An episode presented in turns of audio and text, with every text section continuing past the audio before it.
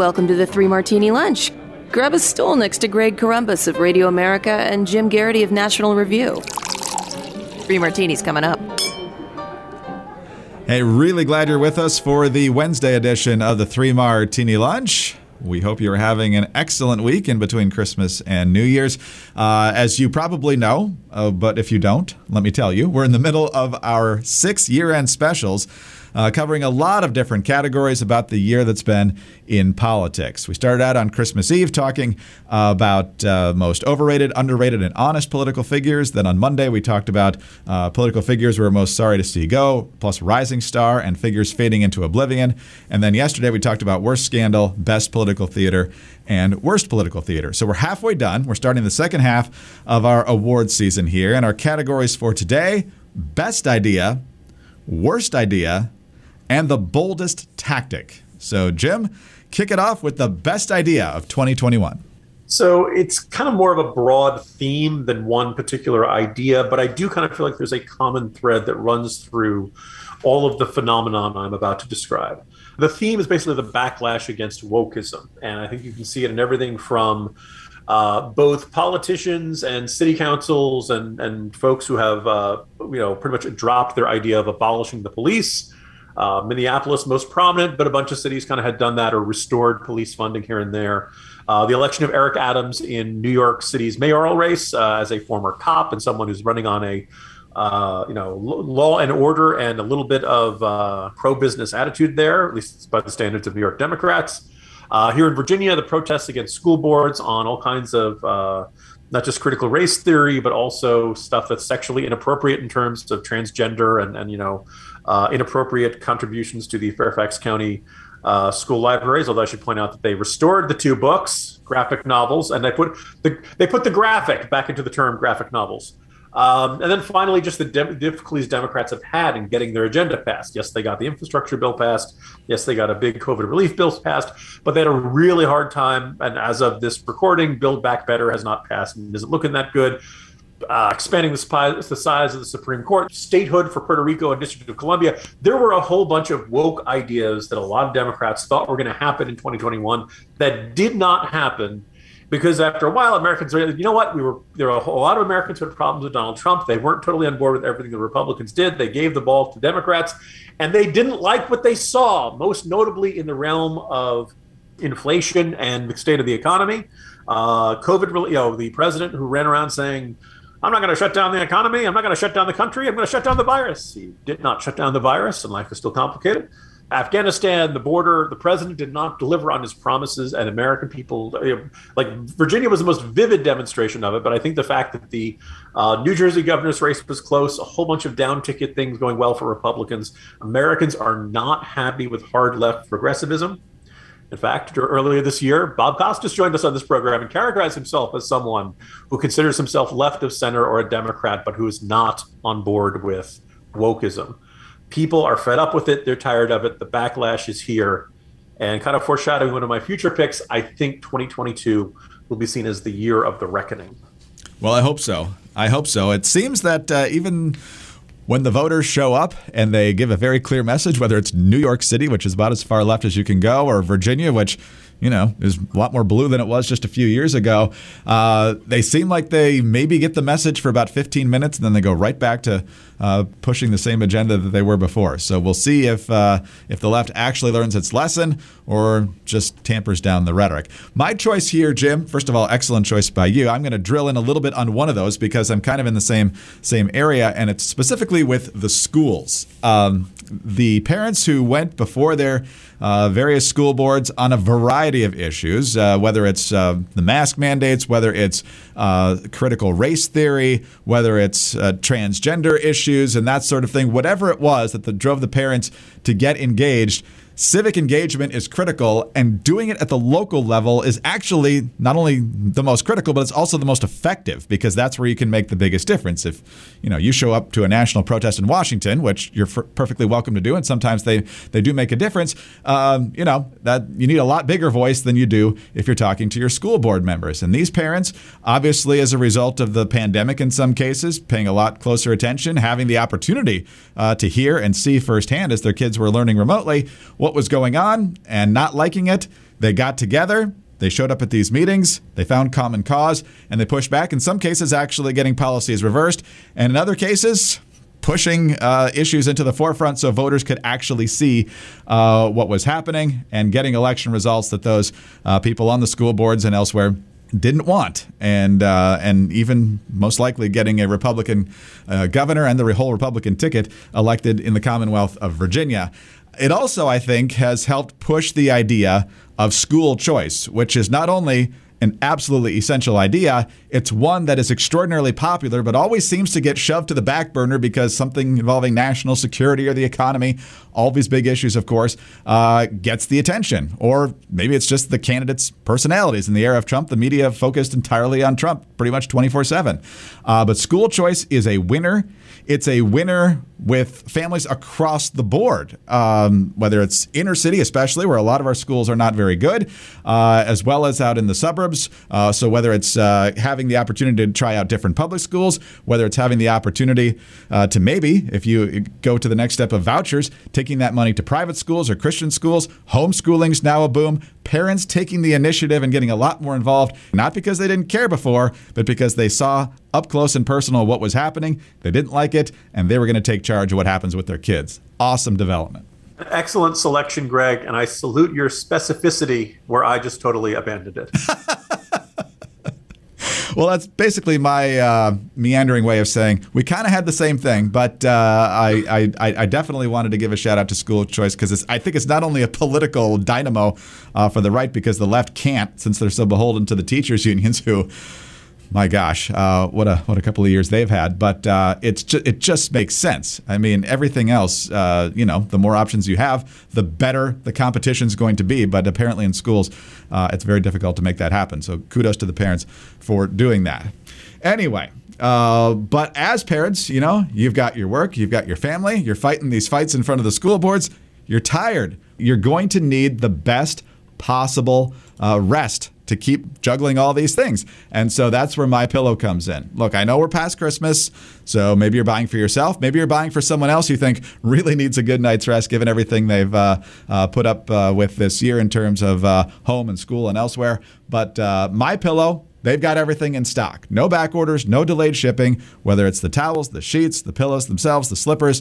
They're all fantastic products and they're ready for you to order right now because the My Pillow is made 100% right here in the United States and they have built a huge inventory, they can ensure their customers and you will have gifts for everyone. If say you botched the first gift or you're looking for a makeup or you're just one of those families that likes to exchange gifts for Super Bowl Sunday or something. there are no supply chain issues, no delays, and no backlog. Christmas was not canceled at My Pillow. Now, this shopping season, they are full of everything you could possibly want on their website. Everything from the My Pillows at the lowest price ever to the sheets, slippers, robes, and now cardigans. They're all in stock and they're all ready to ship fast. My Pillow is your one-stop shop for everyone on your list. And all My Pillow products come with a 60-day money-back guarantee and a 10-year warranty.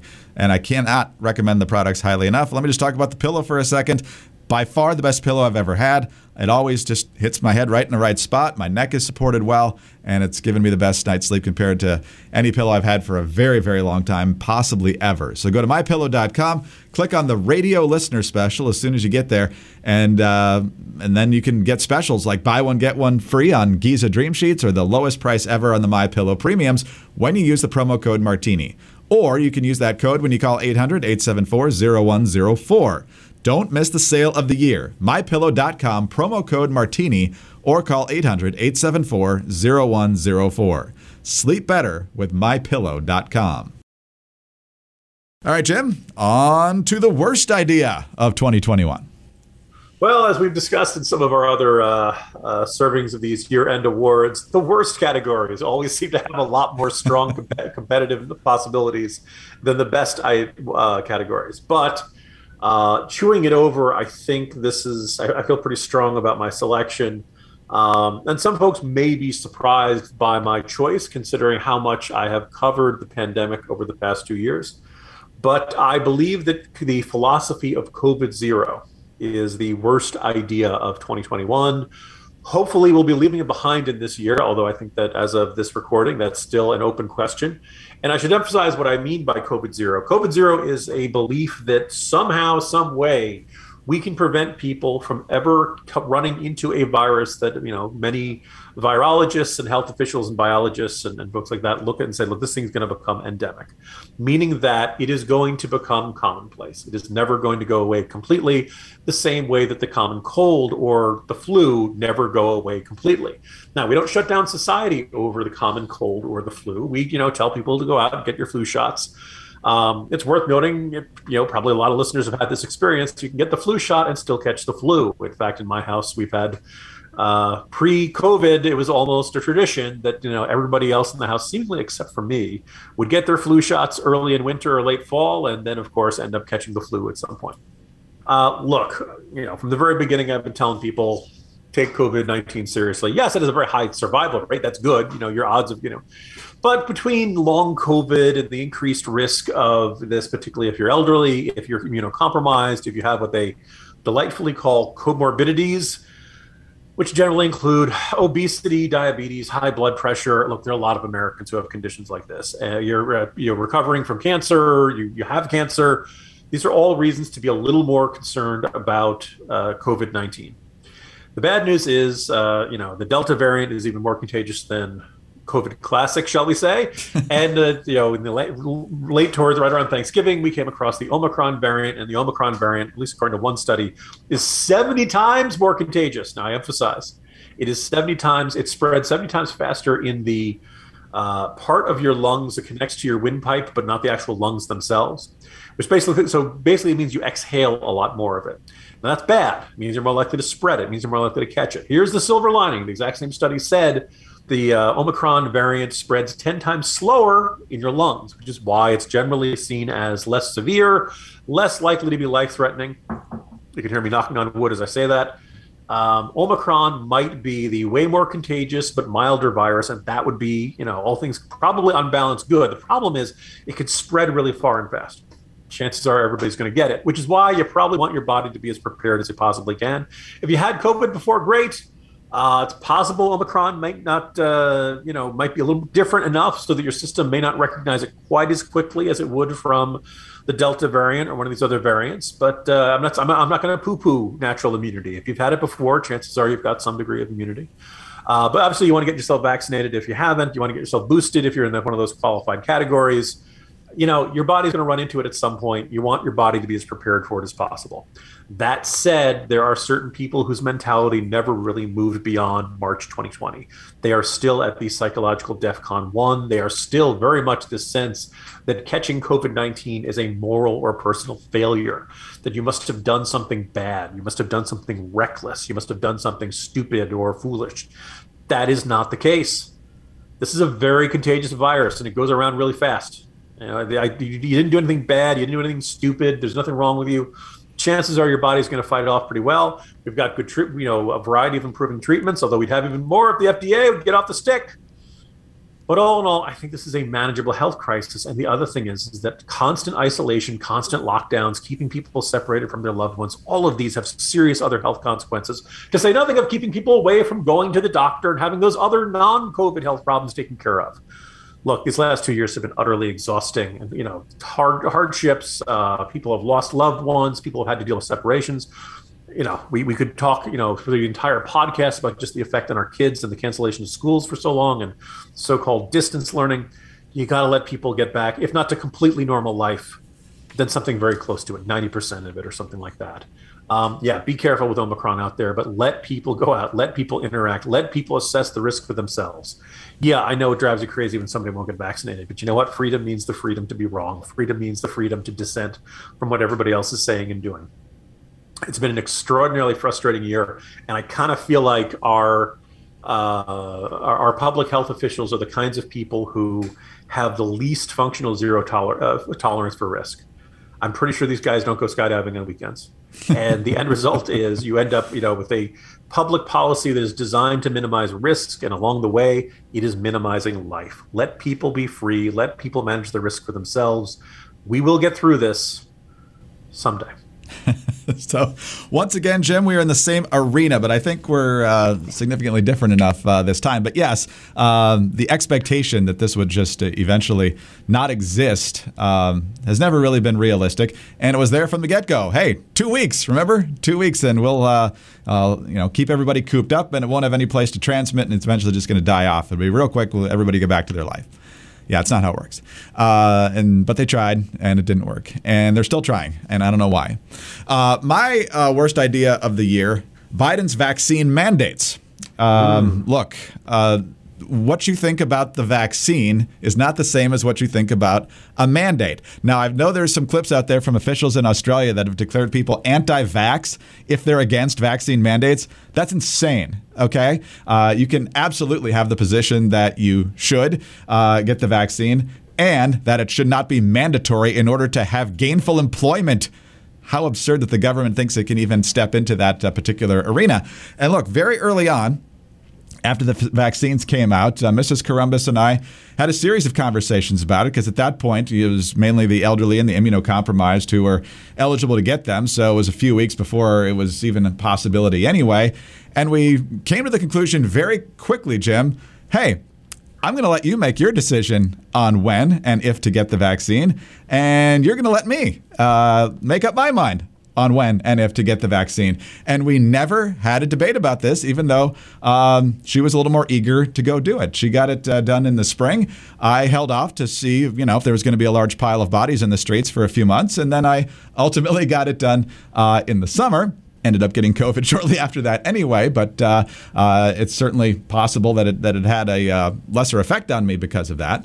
And so the idea that Biden swoops in there in September and says not only federal workers, not only federal contractors, but anybody who works for a company, private company, who cares? If you have over 100 employees, totally random number, uh, you have to get this done. Uh, that's that's the rule, or there's going to be really really stiff penalties.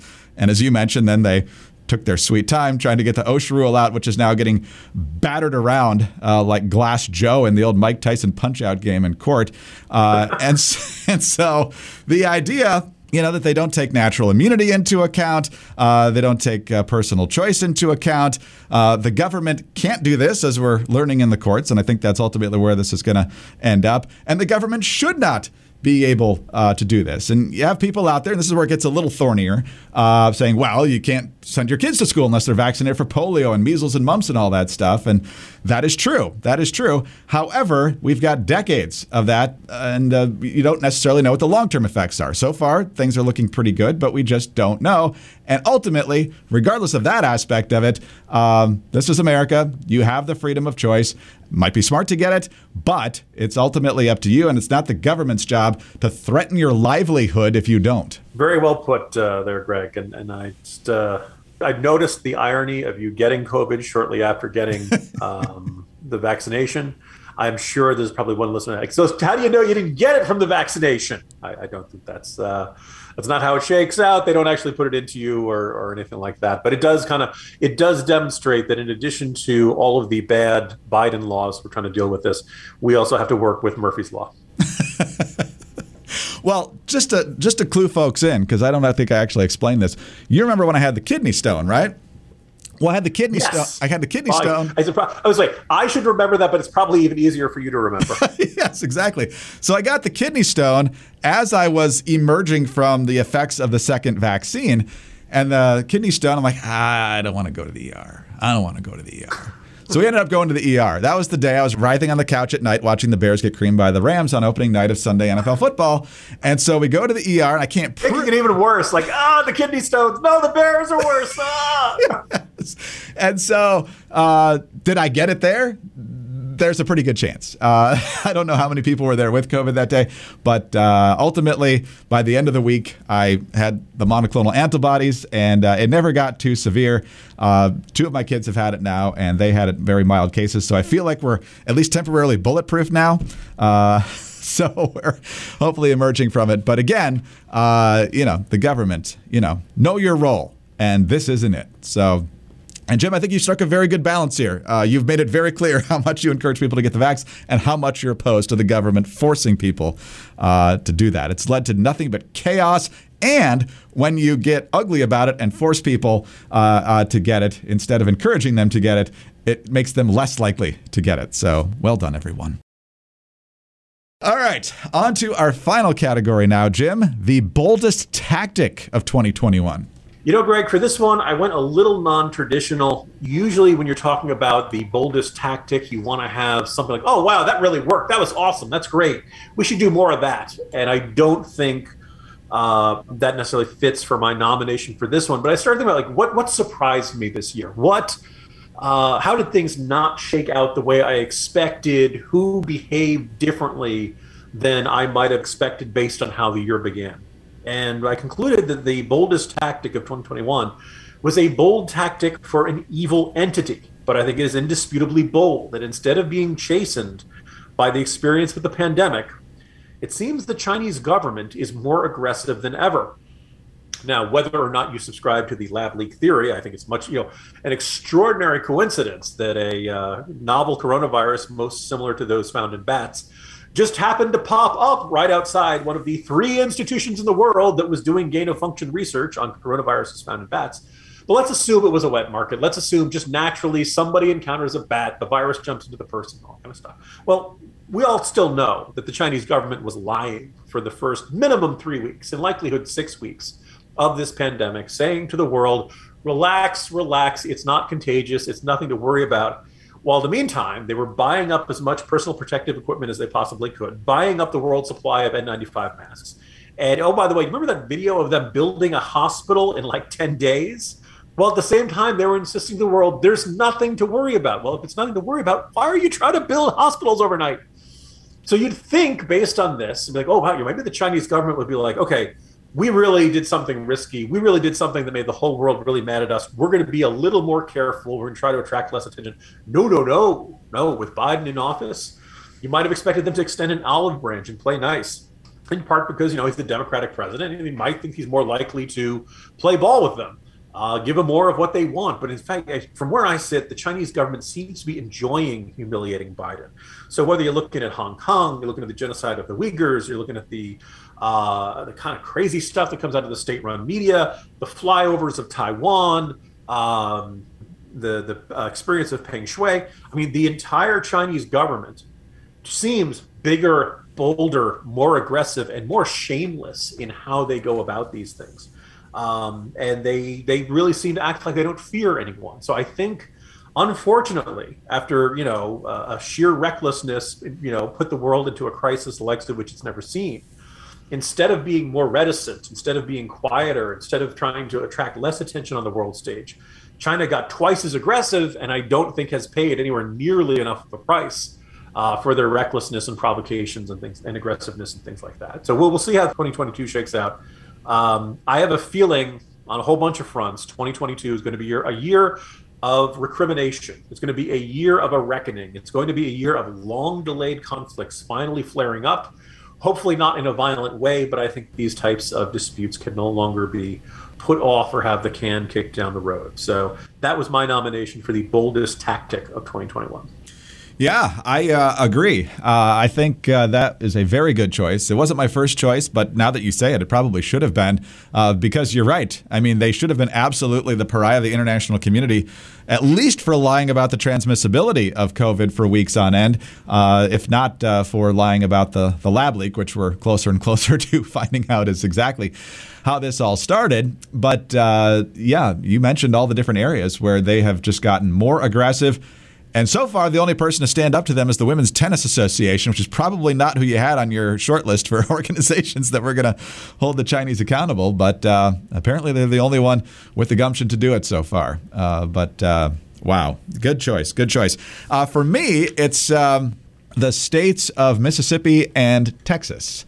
For years, since 1973, um, pro lifers have wanted the opportunity to radically uh, limit the availability of abortion because obviously they believe it is the murder of the unborn. We know that life begins at conception, despite what Sonia Sotomayor said at the recent oral arguments. She thinks that's just a, a religious question. And uh, we know that uh, through greater and greater technology, that babies do feel pain and other stimuli at an earlier and earlier age.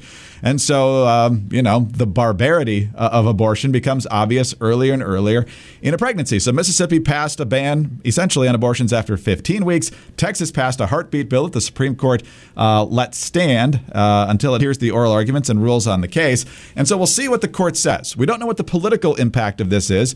Uh, Jim, you mentioned um, in your uh, morning jolt that given the polling, you know, the diehards on the abortion issue, they're going to be where they are no matter what. And so the rest probably won't swing too much uh, depending on what the court does, but we'll see. But ultimately, if you want to be bold and you really believe in an issue, you got to move it forward. These states knew that these uh, laws were going to be challenged to the Supreme Court.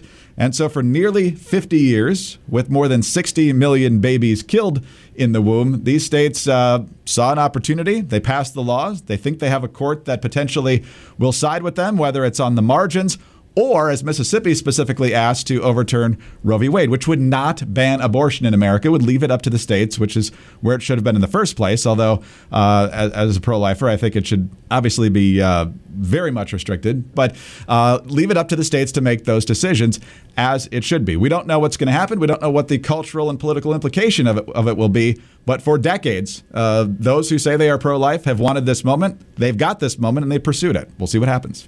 You know, Greg, you hear from a lot of nationalist populists. What have conservatism ever conserved? What have Republicans ever done for us? What did George H.W. Bush ever do for us? Clarence Thomas, that's what he's done for us. Admittedly, he also gave us David Souter, so it kind of balances out. But still, he's done some stuff for us. Yeah, no, that's uh, that's exactly right, and uh, we'll see where it lands. Uh, recently, uh, John Roberts suggested he might not be ready to go where some of the others, including Clarence Thomas, would. And uh, we don't know. We ultimately don't know where this uh, decision will land and, and how it will play out in the states if they even do uh, effectively uh, overturn Roe v. Wade. But in, in any event, when you've worked for a goal for, for decades and the opportunity is there, they're taking it. So good for them. Jim, we will reconvene tomorrow. Are there any stories that the media got wrong or overcovered or undercovered in 2021. I mean, the the list is you know really short because they're so responsible and fair minded in all of these things. But no, tomorrow we're going to talk about the most overcovered, undercovered, and the best story of uh, of 2021. So uh, rest up. That's going to be that's going to be a pretty vigorous discussion, I think. All right, looking forward to it, Greg. Jim Geraghty, National Review. I'm Greg Corombos, Radio America. Thanks for being with us today. Uh, do subscribe to the podcast if you don't already. Uh, tell your friends about us as well. We are also very grateful for your kind reviews, your five star ratings. Uh, also, know that you can get us on your home devices. All you have to tell Alexa is uh, play Three Martini Lunch podcast, but it works for all those you know snooping devices. Um, also, follow us on Twitter. He's at Jim Geraghty. I'm at Dateline underscore DC.